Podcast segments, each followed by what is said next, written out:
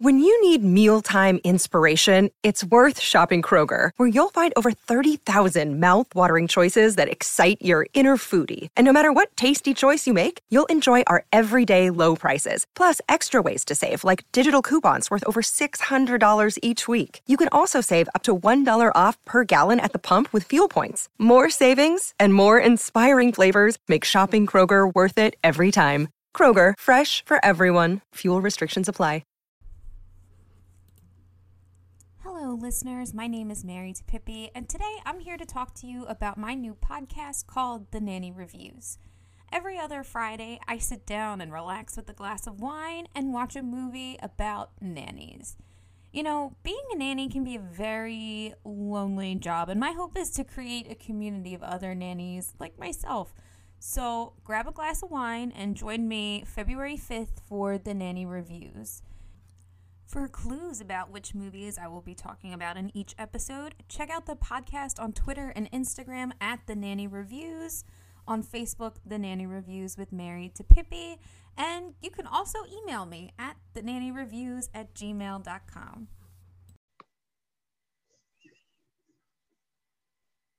So, welcome to another episode of another special episode of the Ivory Tower Boiler Room.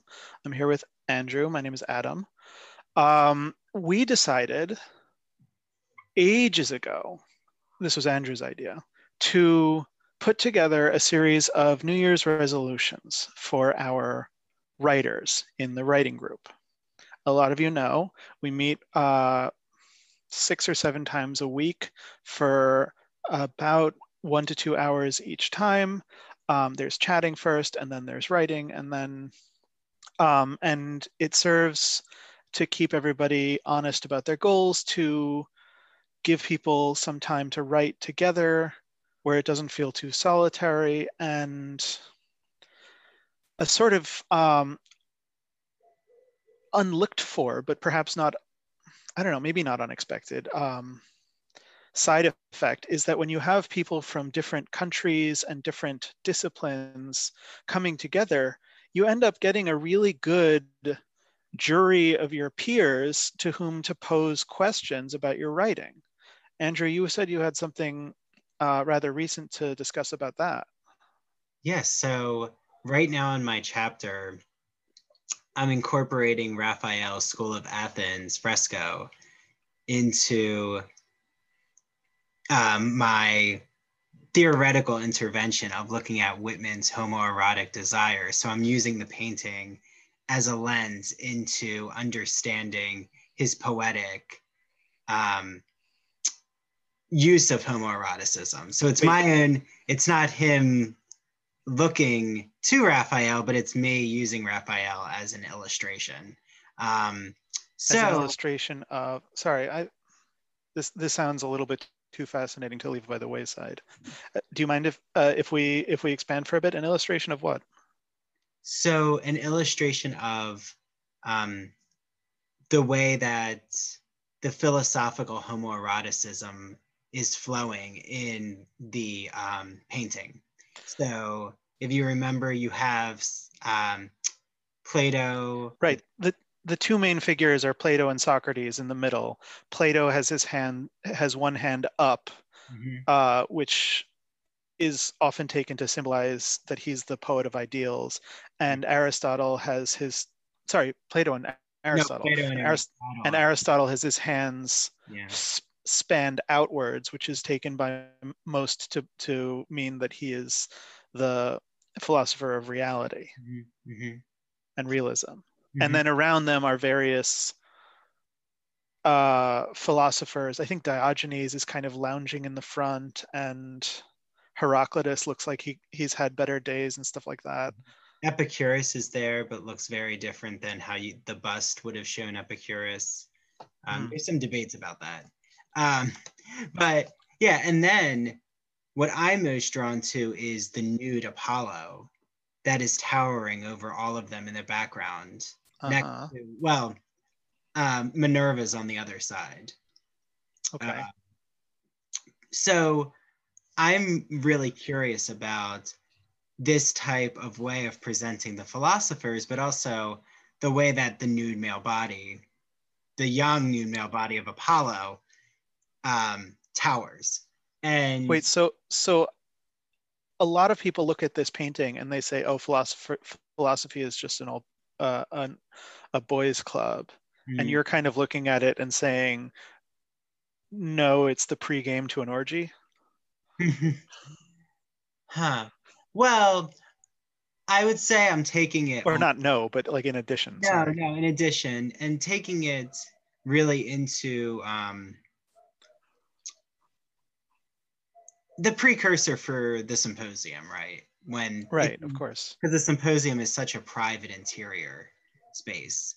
Um, so that really is a precursor as well, because Whitman is reading the symposium in 1859, but I'm talking about 1855 first. And who is he reading mostly but Homer and the Iliad? Uh-huh. And Right. So mostly in the Iliad but Apollo? So this is my whole way of just interesting. transition for myself as well. So So we're going to get back to the writing group, but I, want to I want to foreground this. This this is really like this is one of the things that keeps me coming back to the drafts of your dissertation is that I don't know a lot of people who are looking at the like ancient Greek influences of Whitman, even though he's very clearly trying to be the American epic poet. mhm, Not all, um, uh, and I want to say myself included, because I read Whitman at great length in my in college through my 20s a lot of us know know that he's trying to be the great american sort of epic poet and yet we don't necessarily say okay well which epic poets is he reading and being inspired by but this is exactly what you're doing exactly. or it's one of the things you're doing Mhm. Yeah, the reception. anyway so so speaking of multidisciplinary projects Mhm. um, you were saying that you had this idea about the the sorry about raphael's school of athens Yeah, but I didn't um, know how to convey it. So that was the whole um, impetus for asking the writing group. So we had written for an hour, um, and then I'm left with this question of, well, how do I introduce this as my queer theoretical intervention? Like, how do I how do I explain that this is my own intervention with this illustration? Um, and how do I transition back to Whitman? Yeah, okay. So take us there. Were, um, you, you had just written for an hour. Were you feeling frustrated? No, no, not frustrated. I would say my feeling was more um, blocked, and that's not a feeling. But I was Not. my action felt that I was at an impasse, and sometimes I feel this way after an hour of writing, which is Uh-huh. like, okay, I've gotten out the create the creative ideas. I haven't built the bridge, and that's when I really look towards the writing to the writing group because of everyone's different disciplines. Okay. How they'll help me frame. Um, Okay. So I'm working on. Yeah. help you frame what you're working on. So, so you were you were blocked at the end of an hour, and so you brought this question to the group, and the group consisted of a mother of two in Florida with a social work degree, Mhm. an Israeli mathematician slash physicist, Slash um, philologist philologist. slash classics background. Yeah, he's he's a busy guy. He also has children, as long as we're mentioning the children. Mhm. Um, and a few new- um, who else? Who else was there? What what what did they what did they say? What what was it like bringing this kind of eclectic question to this kind of eclectic group?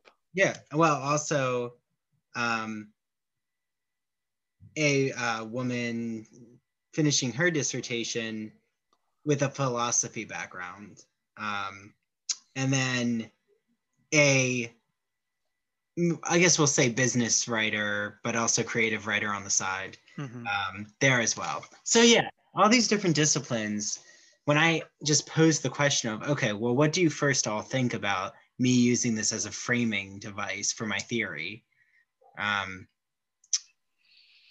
I got some really just interesting. The one I wasn't surprised, but um, the um,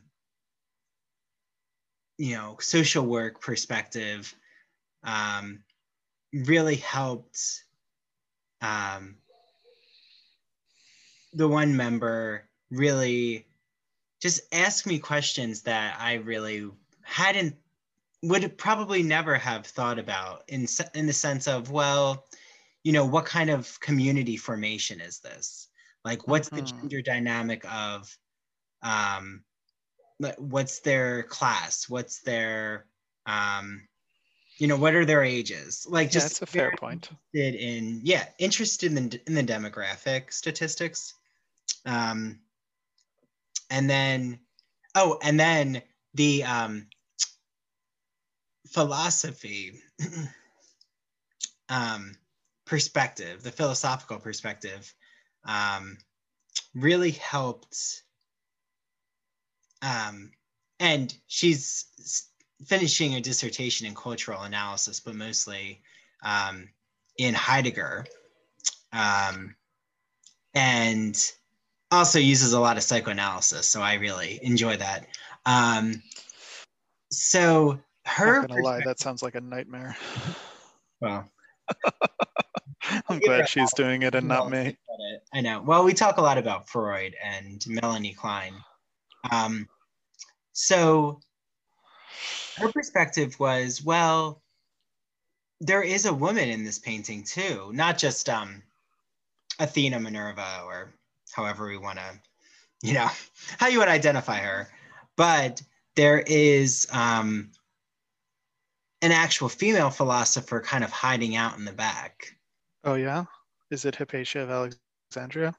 Well or do we just not know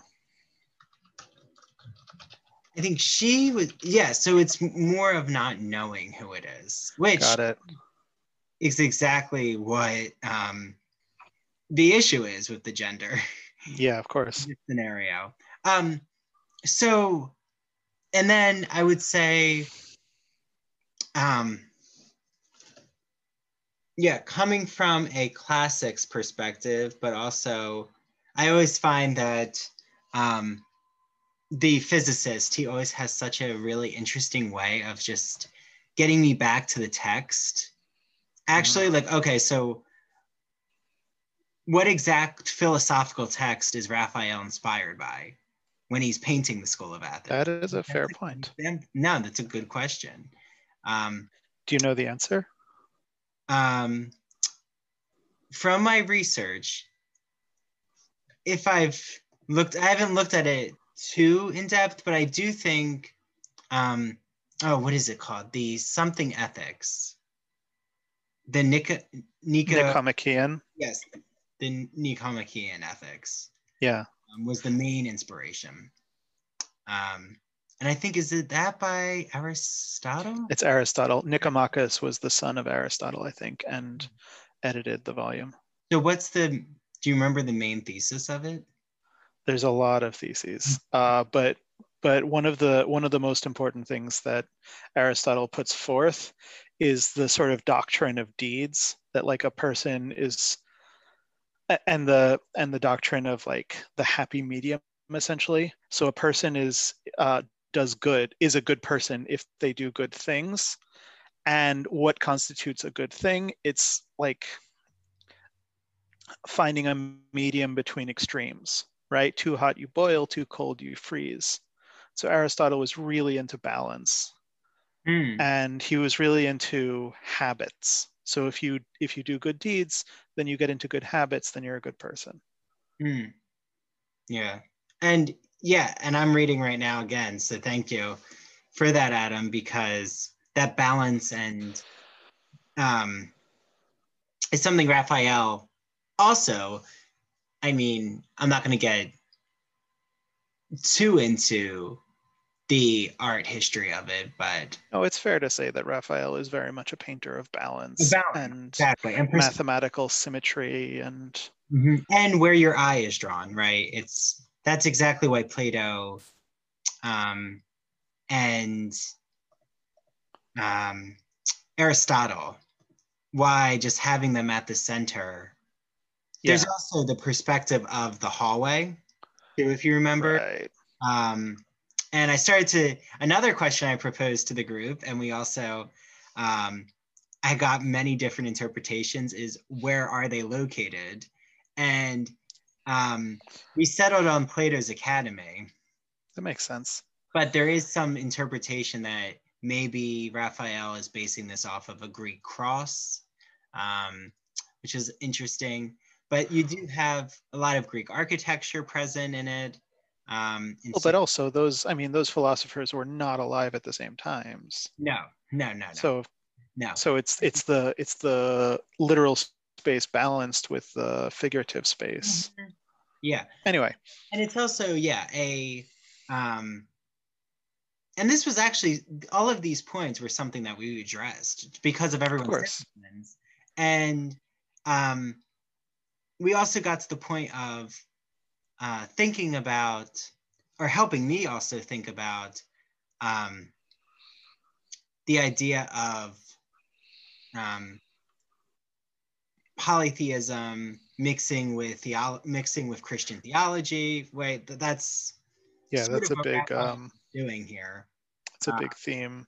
It is, and it's also an element that I hadn't really considered essential to thinking about Whitman's ideas of democracy, which I argue is democracy is you can't t- take away democracy from homoeroticism. Like these are connected visions in Whitman's model. So mm. does that also mean how much is he also borrowing from polytheism and is he borrowing also from Christian theology, which does happen in Song of Myself um, with a lot of uh, biblical references. Uh, so yeah, it was that's something in the writing group, Adam, that all these perspectives I'm giving you right now, I really would not have been able to articulate that. I probably would have yeah. just focused on the bodies, right? Like I I come to these paintings. Would you know? Yeah. Very scandalous. Um, but you know, I had one main mission. Okay, look at you know the sordidness of Apollo. And like, okay, where's Apollo's like how does that fit into the Greek warrior right? Apollo is one of the most handsomest gods. Well, I would say he's probably the handsomest god I've never. He's met, up there. But I do wish I could meet. Where are you? Where is he? Um, You're getting distracted, Mr. Andrew. But um, but he was also a warrior, and he was yeah. also the god or one of the gods of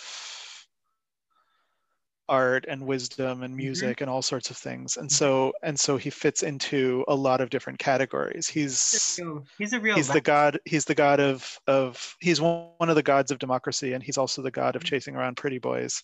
Yeah like hyacinth. Um and he's also very good with his left and right brain. So he's well he's a renaissance god if you want to argue that. Um so it right. was. He's, yeah, go yeah, on. Yeah, he's very educated. Um, I was gonna say, I think the gods and goddesses are pretty um, um, have a lot of knowledge. that, is the, that is their li- claim to fame. Um, I hope our listeners know that you're messing around. Yeah, yeah, I am. I am. um, but yeah, I was gonna say all of this is really self-explanatory usually when you learn about gods and goddesses. So I hope so. Well, the, I mean, they edit out all the queer stuff. So all that's left is how good they were at, I don't know, painting and playing the flute and so on. Yeah. And well, and Apollo in and and the, stealing women. In the school of Athens, he's holding the lyre. Um, so that's the music connection. Um, but yeah, so my my framing was just focus on Apollo, focus on how that propels me to the Iliad, to Whitman really fetishizing the musculature of the warrior men, which will start to really come, I argue, in. Um, I just used that too as a sexual pun. That's okay. Um, we got it. In we're, we're uh, picking up what you're putting down. um, with the bathers and song of myself so like I, all of that is there but i think now my theory has really shaped out. And I think that's very important because I can contribute, I credit all of the minds in the writing group and their backgrounds. So this is, but this has happened multiple times with all project, with their projects too. Um, and I mean, I know we have one member who is working a lot on Edith Wharton articles, and there's been a lot of interplay between how she uses Edith Wharton and connects it to um, what she calls um, metropolitan, well, not what she calls, but ties it to metropolitan studies and urbanism. Um, mm-hmm. But then I found, oh, that's right, Whitman um, was really well received by Wharton and she admired him. And then I started to figure out that there's a homoerotic relationship that she um, finds in Whitman in Whitman's work. So I think I mean you don't have to look very far. No, no. But that I started to find more of her homoerotic poetry, which you don't think of Wharton as a homoerotic poet. I mean, uh, I don't, but that's because I don't really think of Wharton. Yeah, but you will after this. Okay, great. No, yeah. so so so what this whole sort of story has has given us uh, insight into, um, and we're using Andrew's example because it's the one we have the best sort of insight into because it's the two of us. Mm-hmm. Um, but what what it what it tells us is that is that there's a lot of different ways that this writing group has been helping you. And it's easy to see that you're there every day. Well it's not easy for me to see that because i'm not there every day because it's been hard for me to to make the meetings because i have work and that's a source of frustration to me. But it's easy to see that you're there every day and that you're like you're providing this space. I mean you're the one who opens the zoom window and stuff like that mm-hmm. but it's also useful to remember that the a big part of the reason why we're doing this is because it helps us right uh, and it helps us to to gather this group of people and then it helps them as well we hope right mm-hmm. so this is an example a concrete example of one time when just having a bunch of buds to write with for an hour a day wasn't necessarily enough but side effect of having a bunch of buds to write with every day is that you can talk to them and they can help you through your argumentative uh, difficulties, uh, finishing your chapter, starting your chapter, or whatever it is. Mm-hmm. Starting new poems. Um, yeah. Those who need the support for. Recently, we've had someone who is creating her website, and she's a professional weaver, and she's writing essays about weaving, and um, then our, yeah, it is, and it's so we're going to have to teach you how to crochet so you don't feel left out.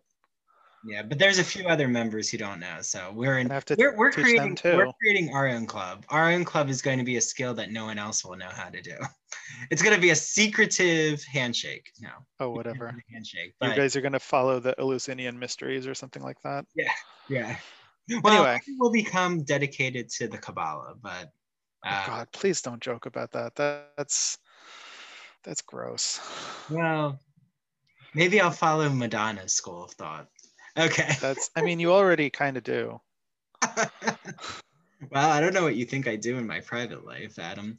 Um, I mean, I assume that you divide your time between walking the neighborhood, reading, and doing karaoke while cooking. it's kind of kind of close. Um, it's pretty close, probably, right? Probably a lot more um, you know, in between my reading and writing, there's a lot of emailing, but yeah, I am singing. I am singing a lot though during the emails. So I mean, that's good. That's good. Anything to keep yeah. yourself sane. Let's be real. Yeah. Anyway, so so we wanted this anecdote as a. Sorry, did you have a thing to say? Yeah, yeah. I just wanted to say too that before we just move on from this. Oh, please, please, please. Um, that's another element of having all of these different disciplines is also as the moderator because um, I like to claim that uh, occupation is that I'm very mindful of making sure I give each person about a minute before we all go into our writing. Sometimes it's a minute, two minutes, depends on what they're working on. Because um, I would say at the beginning, we're all trying to get unstuck. And I use unstuck very specifically because mm-hmm. it is the resistant writer. Like once we sit down and we turn on when you open up the Zoom, you know you're going to have to do a task of writing. Right. And speaking and talking about what you know you need to get done and how you're going to um, be held accountable is really important. And yeah, I don't want to let that go without saying because I really value hearing from everyone. At yeah. The, at the beginning. Yeah. Yeah. We're we're focusing on this this example from your work, but that doesn't mean that there aren't examples that we could focus on, on from others. Mm-hmm. Well, and so anyway, and we're sharing our document too of yeah, so people can see exactly writing group is doing exactly. Mm-hmm. So on that note, uh, um, Andrew and I wanted to share something with all of you, uh, which was Andrew's idea, and so I'm here more in the role of a helper, I guess, um, which is good.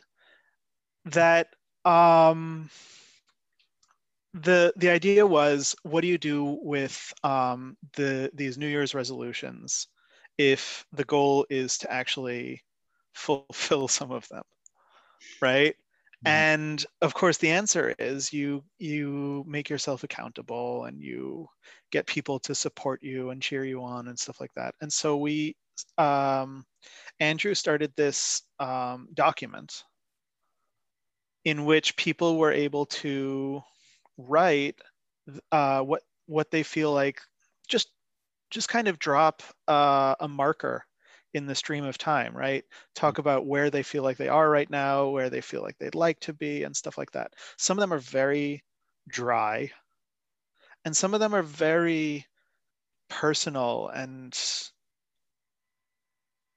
and that's you know i i mean i guess they're they're all personal in a way right you're allowed to write mm-hmm. in your own style you're allowed to analyze yourself and prognosticate about your future in your own style and stuff like that. And some people's anyway, so we wanted to share a few of these stories and maybe all of them. Um, because these are, you know, these are our people now. Um, and we're proud of them. Yes, yes, yes. And yes, so go ahead, Adam. All right. So um I think that I want to start with um, with one of my sort of. Uh, this is one of the the people that I brought to the group. Uh, we went to the same summer camp ten years apart, and met on a. I don't know some social media thing, um, and now we hang out basically once a week and just do writing uh, the two of us together, and it's great. It's been incredible.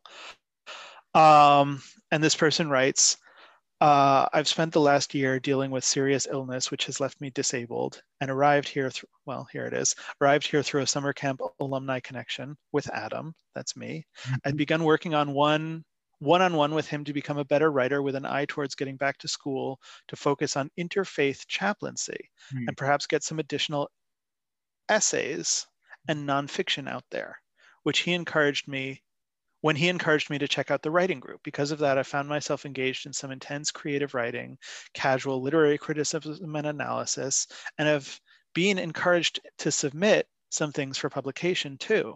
Mm. I'm still going I'm still looking at going back to school, but I've also found a voice in some other places, gained confidence and found support for coping with an incredible case of imposter syndrome.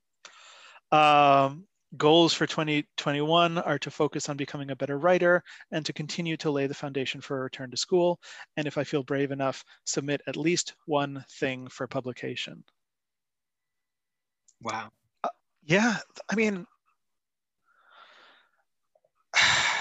I I actually I mean, we all have our imposter issues.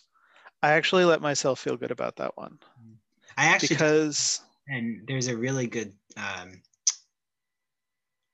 essay just written too. I'll, I'll we'll put I'll put it in the notes um, about when women get defined as being having imposter syndrome. That it's a very gendered concept too.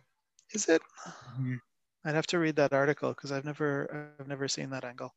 Yeah, or like when women are caught impo- ha- being imposters. I mean, I've that's unfortunate. Yeah, but like, so I'm just saying is I, well, I think that term is fraud. We all know it's fraud. um, and it's also about claiming authority. Which, yeah, exactly, um, exactly. well, And there's there's a certain you know patriarchal way of claiming authority. I think that's what the article is I see. addressing. I see. But yeah, I'll we'll include it just so everyone can see Yeah, what now just written. Um, but yeah, this you just reading all of those goals and No, now it's, it's knowing- fantastic. this person so well, Right. seeing that they are every week coming out with new writing and claiming Yeah. and now taking on the ownership of being a poet and being Right. a writer and realizing that once you write, you are a writer. Right. Exactly. A writer writes. It's, Yep. uh, it's that simple. Yeah. um and and it does happen one step at a time like we just the the the first step was for this person to want to come in the door. And that that was enough. And then the next step was just to put in the time as a writer. Not as a writer. That would that would have been too much mental gymnastics but just to put in the time writing. Hmm and it takes an incredibly long time i think. Well not incredibly long. It's taken months though. It really has. It's taken months to connect i am writing with i am a writer. And that's it's it's been a beautiful transformation. It really has. Um and it's and everybody everybody else gets to witness that and gets to participate in it and gets to sort of hurry it along and it's um, and cheer it on and stuff like that, that that transformation. And it's wonderful. And it's not a it's not a transformation of substance. It's just i mean i guess i guess getting back to aristotle it's just picking up good habits and let and letting them change you from the inside. Yeah. And similar to that, I'd like to share someone who I knew from my childhood and we've reconnected. And all of you who listen to our podcast know about Mary's podcast called The Nanny Reviews. It's not a surprise. Um, and her podcast actually came out of the writing group thinking, addressing her identity as a nanny, her identity as a writer, what does it mean to be doing both um, and how can she speak to other nannies out there and i think that's it was such a testament to um, what so many in the group are doing and expressing which is we all have a lot of creative ideas but Mhm. to follow through on them is usually doesn't happen without sometimes it takes a bit of a pat on the shoulder Exactly, and to know that other people have your back and support. right Um, and then once they actually do get off the ground it it almost feels inevitable because writing is so often a second or third occupation mhm, right? And so something like what mary is doing really addresses head on the fact that a lot of writers are nannies. Mhm, a lot of writers are laborers of various kinds physical emotional intellectual all sorts of things right? You know you have to sell your time and that leaves you with less time for writing and yet having a life like that will often lend insights to your writing. It's a whole trade-off. Yeah, um and, And- and and You have to- also to- encourage Mary oh, go on go felt on. really encouraged to um, update her s her website, which she includes here, um, and offer a few of her chapters of a novel that she's working on, and it's been I, I can't say it enough. It's been really illuminating just seeing what everyone's working on, but also um, that we're all growing. And, you know, I think we're, I don't want it to seem um, that I'm making this into such a heightened experience, but it is true that people are really, their projects are shaping out and people are finishing projects. Um, and another OG of ours. Um, Are you kidding me? Yeah. you know, uh, Oh, it's a bit of I, that. I disavow my relationship to this entire enterprise based on that but, misappropriation. um, but Benta Please continue. Us having TA'd for Benta, and then she graciously came on the podcast. But then That's now right. seeing her in the writing group and knowing about, um, you know, her footnoting of her new anthology coming out with early modern plays on witchcraft, and now she's at the point where she's actually working on the essays for each, the intro essays, and it's so it's also so exciting to see each person's process. Like it, we really have removed um, and thrown open the curtain because this is Yeah. the process that we don't see because this is usually done in is this is done in isolation but and in a way we still are we still have that safe Because it's Benta, I thought you were going to say this is usually done in Icelandic, no no Sorry. well first which is all, which is a slur like- because Benta is Danish. she's danish yeah yeah that would not be good um, she's gonna like that when she I'm a. I'm a bad person.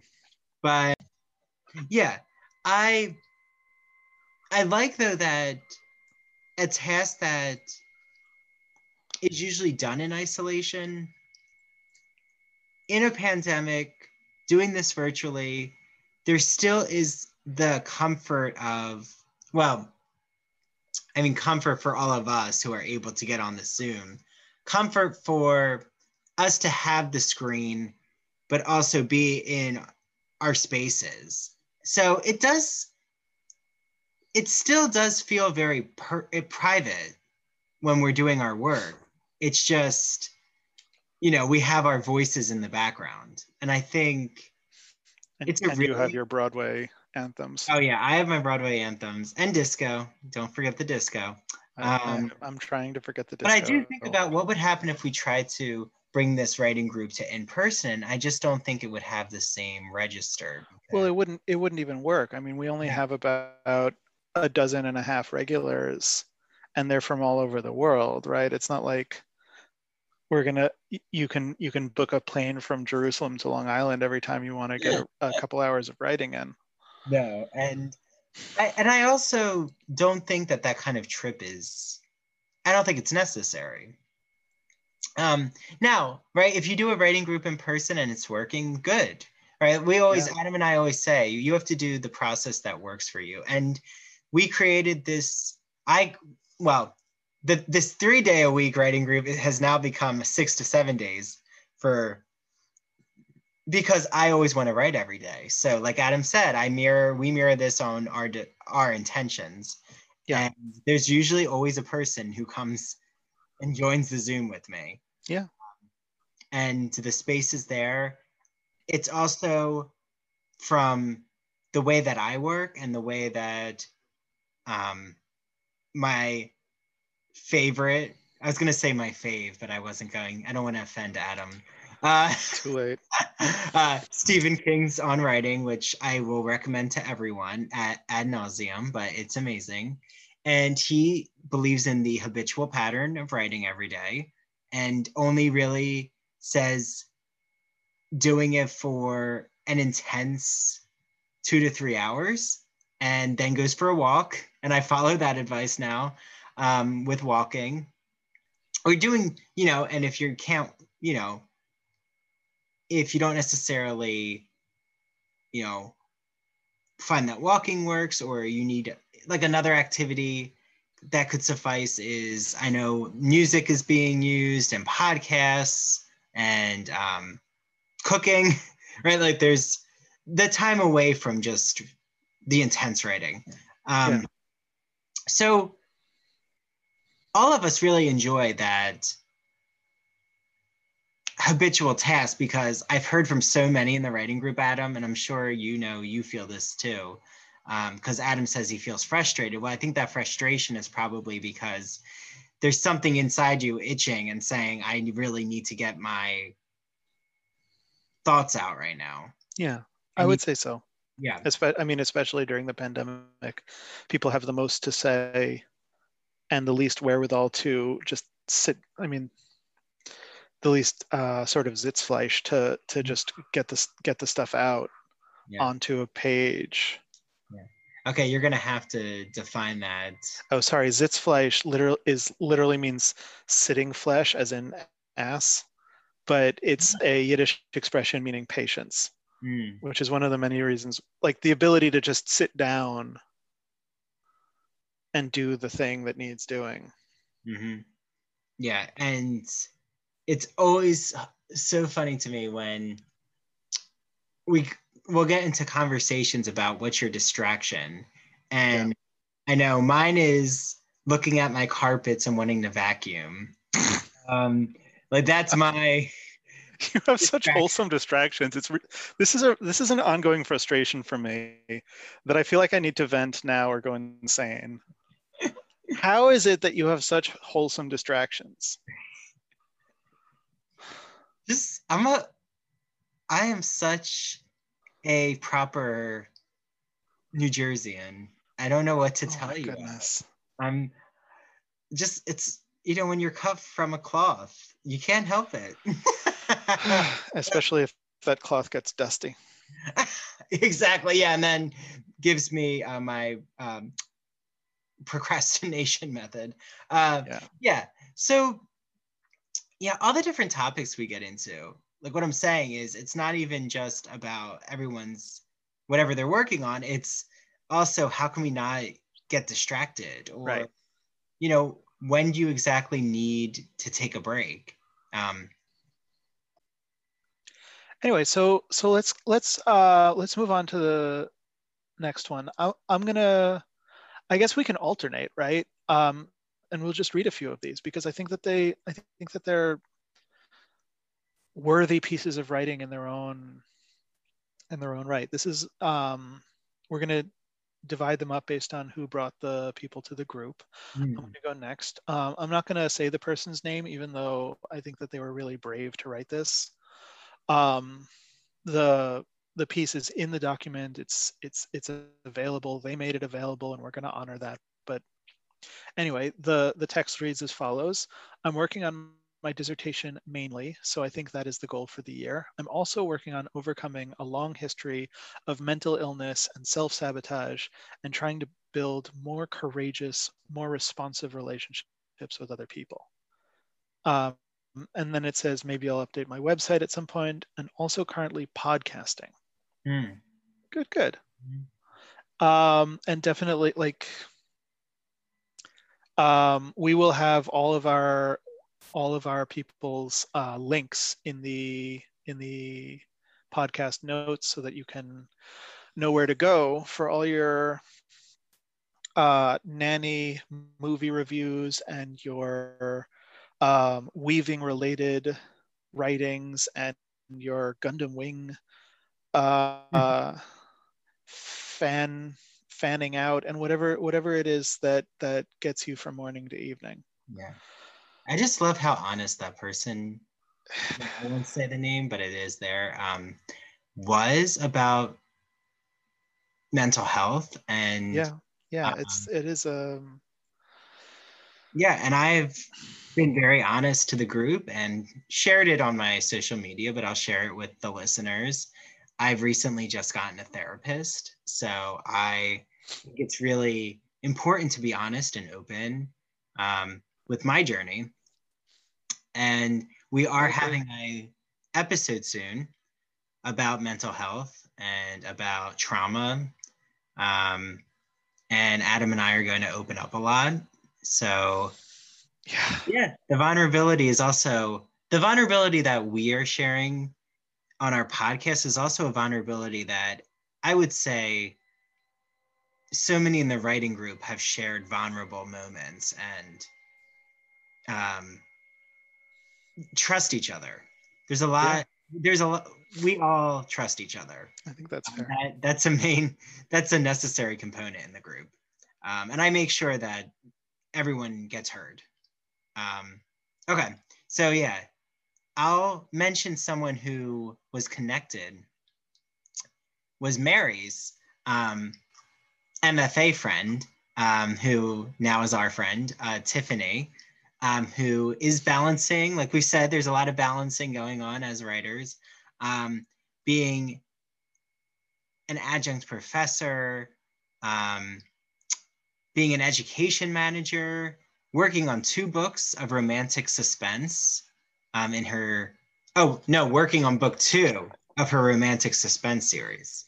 There you go. Right. Um, and then her goals for 2021 include a publishing offer for the current series um, while she completes books two to four. So, Yeah. yeah, it's so exciting because her work really also um, has been interesting in terms of connecting to someone you knew, Adam, um, which is Joe. So, how yeah? exactly did you know Joe? So um, that's a really good question. Um, we so there's the Columbia connection. Um, I yeah, I seem to be involved in a lot of alumni networks. I've got the summer camp alumni network, and I've also got I was involved in this ridiculous sort of fake debate society at Columbia called the Philolexian Society. And what we would do is we would debate premises that were things like um, resolved um, we should solve global warming by moving the earth further from the sun uh, resolved lemmings know something we don't uh, resolved we need more chlorine in the gene pool. Just just like the most ridiculous things that people could come up with. And then we would try to debate them as seriously as we could. And i swear this was instrumental in me building any kind of self-confidence as a public speaker which led to being a teacher and being a podcaster and being able to give a lecture at a academic conference and all the rest of it. Like that that place was the incubator. And so i posted about our podcast and our writing group in the alumni forum that we have and uh, we got a response we got a couple of responses Ah, okay, okay. Yeah, so, and Joe has some really interesting creative writing projects that he'll talk to us about. And he um, is keeping up a Substack, which, as the way he's described it to me, is sort of like Medium. Um, and I have to really familiarize myself with Sub- Substack, which is what I really have said to Joe is you keep. All of you in the group keep teaching me new uh, forms of communication. yeah Um, that is amazing i mean call me old but substack sounds like an indie pancake house Oh my gosh, it does. um, and so he's been. i could go for some pancakes right now Oh, that's. sorry what were we Oh talking my about? gosh. Oh, especially the diner pancakes. Okay. but- anyway yeah. Anyway, he um, is doing a lot of book reviews while working on his creative work. While we know he has a full time job, um, and will sometimes be doing uh, technical writing. So Yeah. I just like Busy- all the busy uh, guy busy guy yeah. And quickly, I'll mention too, even though my friend from Stony Brook, well, she graduated from Stony Brook with her um, doctorate in um, performance. She's um, a violinist. Um, and Sophie Anderson, she actually is a UC Irvine visiting scholar, and she wanted to hold herself accountable and put her project up here, which I think is um, really exciting. And she's finalizing a paper on audiovisual mapping of a piece by Grisey, who again, I have to research after this, um, as a 3D model. So that sounds very interesting. That does sound interesting. Yeah.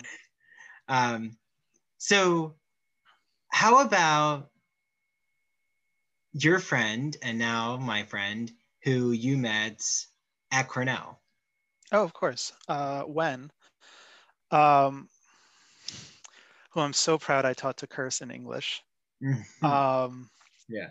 yeah. She was resistant though, but so she she was she well you know that that's that's why teaching is is a craft and not and not just if it were easy anyone could do it um, so Wen uh, describes herself as PhD. She, yeah, she's a doctor. She Hui Wen uh, in PhD in English Literary Studies, University of Hong Kong. Currently a lecturer of at the College of Professional and Continuing Education, the Hong Kong Polytechnic University. And she writes, I would like to publish one short journal article on a Seamus Heaney elegy and one longer article on online mourning in China in the time of coronavirus. Mm. So I, I think I think we have a we we sort of have a theme here that not only is the group as a whole into everything, but individual academic academics can be into everything, mm-hmm. right? We can have somebody. Um, I mean, or at least are into uh, pursuing the branches of their learning, right? Wen wrote her dissertation on elegy in Seamus Heaney and is now pursuing other kinds of academic and sort of literary inquiries into uh, mourning practices in her in her home country. Mm-hmm. Mm-hmm. Uh, she goes on to write, I'm also exploring the possibility of writing a bilingual children's illustrated book for young Asian girls. It is both a cultural journey and a personal story. I believe it will be a beautiful book of self empowerment for girls aged five to 10. I look forward to seeing that. I know, I do too. I mean, I'll probably only be able to read either the recto or the verso sides of the pages, but I still look forward to seeing. Oh, and there's another thing, updating my poetry website once a month, and she puts the the link there, and we will of course put the link. Um, and and also there there are children involved, and there's like. I hope she, I hope she sleeps at night. I, I do because it's an ongoing concern. Well, and also because of our time zones. Yeah. Like we yeah, see yeah, her yeah. either really early in the morning for her or really late at night. Yeah, uh, nine nine thirty a.m. is convenient for us. It's not really convenient for her, but she shows up for the camaraderie. Well, that and also she said she doesn't sleep sometimes. So, but like you said, we'll have to. Oh. Well, well, you know, if We should we should we should we should get together and read her a bedtime story because that seems to be anyway that, no that- no but it's yeah, it, it really it really is inspiring to to um, be around people who have such diverse interests Well, and I think going off of that, someone who's a recent recent to the group, but um, was brought by Sophia, um, is a fellow Stony Brook PhD candidate, but is Emily.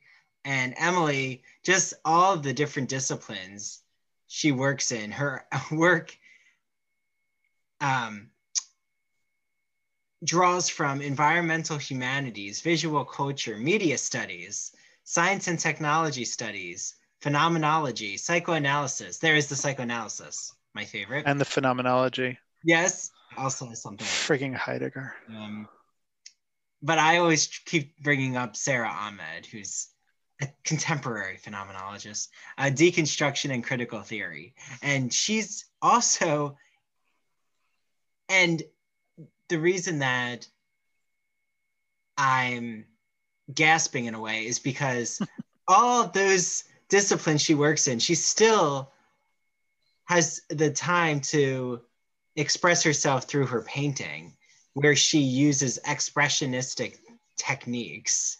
And she writes all of the different um, um, types of materials she uses and how she draws on her theory for that. Again, like you think that you know when someone says that they're an academic that you know their identity, but no, like you're barely usually skimming the surface.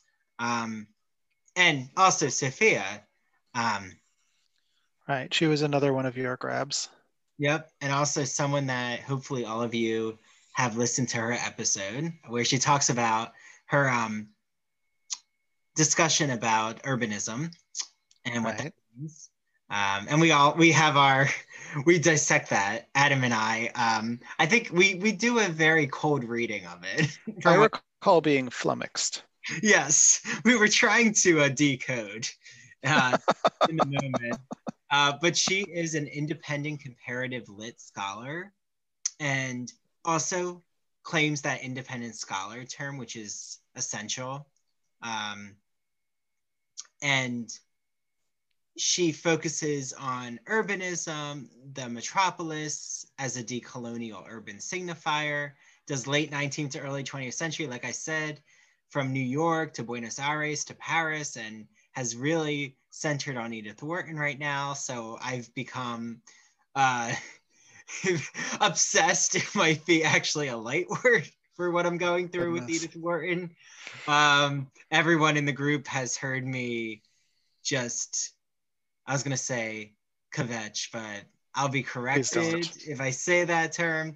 Um, obsessed. I already said obsessed, but I don't know. Another term. What's another good term for just being?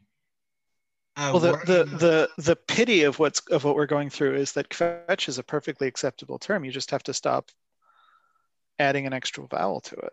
yeah, yeah. We need we need to put you through we need to put you through liter, uh, Yiddish pronunciation camp. Yeah, I need a Yiddish boot camp. Um, and maybe I'll just say I'm a Wharton megalomaniac, but that sounds inappropriate. That works.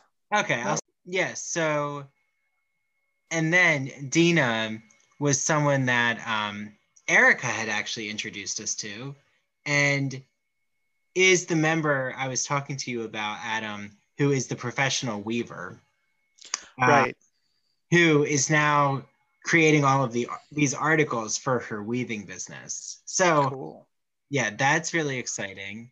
Um, That's that's always a that's always a genre of literature that I really like. Uh, one of my favorite books is um, by T. H. White, the guy who wrote The Once and Future King. His Hmm. first book is an essay on falconry. oh, I Gorgeous.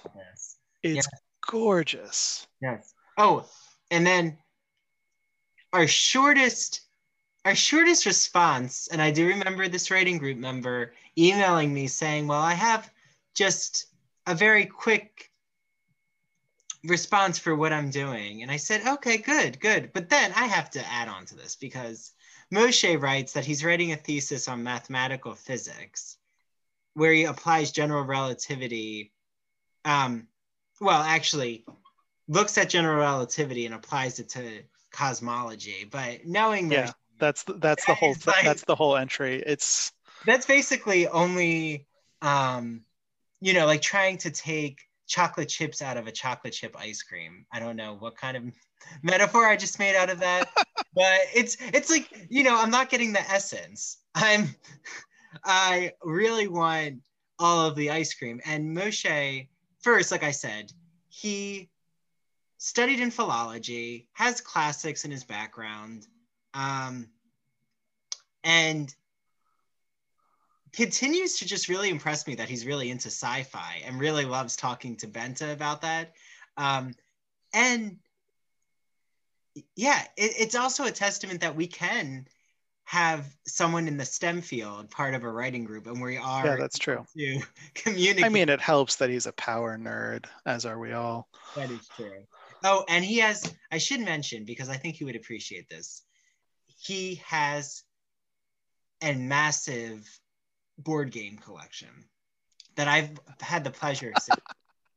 and it it does give me a lot of nostalgic memories. So Uh, and I think we covered everyone well, except ourselves, which you can see ours oh, whatever. our contributions, but you've heard us discuss it. Also, um,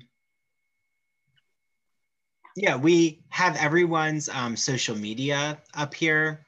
Um, so please follow all of the members who posted. Um, I know that they would love to be followed. Yeah, Follow it on Twitter, please. on Twitter, not necessarily. no, no. We, we keep we keep um Adam wants hate mail, which I do not. But I don't necessarily want it. I just know that that's how you know you've got. That's how you know you've made it. yeah, but none of us actually want anyone to be stalked. So please do not uh, follow Good Lord. advice. Um, but yes, keep up with all the group members and like Adam loves to say, if you want to follow us, do it, Adam. Okay, fine. So So so we have. Um, I I just I just think. I mean, I don't necessarily want new members to our group. I just think that there are people out there who whom would might find it interesting to join. And so if you would, um, you can read my scintillating commentary on Twitter at Ivory Boiler Room. Mhm. Um, you can read our um, announcements about podcast drops and occasionally interesting articles and interesting meetups and stuff like that, news about the writing group, etc., uh, on our Facebook group, which is just titled the Ivory Tower Boiler Room. And um, you can send us messages through the podcast. You can send us messages through Twitter and Facebook and we just you know we want to hear from you. If you if you think that you have a good idea for one of our episodes if you think you'd like to join our podcast if you anything anything. So um yeah we look forward to all of that. Yeah, and we're going to continue featuring once in a while having certain writing group members um, maybe just pop in for short discussions eventually about what they're getting out of the writing group. And um, so stay tuned for that. And also maybe some excited opportunities. Can't confirm or deny because we don't want to hold ourselves to too much accountability. You're Um, literally announcing that you can't confirm it never mind never mind don't don't listen to this chucklehead and um but well, we might have a really exciting uh, writing series that might yes be here. So we'll keep you all up to date about that. Um, so yeah, bye everyone. Stay safe and healthy. And Uh, if we can leave you with one thing, it's that this process is meant to lend a certain um, visibility to what we do in our writing group, to what we do behind the scenes as academics. We've had so many people, oh my God, so fucking many people say, I don't think that that's for me. People who are in business and who write as a hobby, we have a person who's in a STEM field. We have a person who's a weaver and writes about weaving. Um, we we we basically have all all sorts of people, and so if you're any sort of a person, at least logically, you should be able to find a place with us, mhm. or at least consider it, or Yeah. or or or or set out on your own, and keep us posted about your journey. Yeah, yeah, and there and there have been people, and I encourage you to um, tweet at us um, or use Facebook for your own um, announcements. We've had people use our Facebook announcements and post about their work. Yeah. That is completely fine. We really enjoy um, amplifying different academics and Yeah. creative writers. Um, and you don't have to join the group every day. That's Right. that's the main If I've proved anything, it's that. Yep. So thank you all. We look forward to um, our next episode with you. And um, we will have some of these b- special episodes once in a while. So stay Yeah, tuned. stay oh, actually, our next special episode will be our mental health and trauma episode. So um, it'll be coming up in a few weeks. Yep. Okay. Bye, everyone. Bye.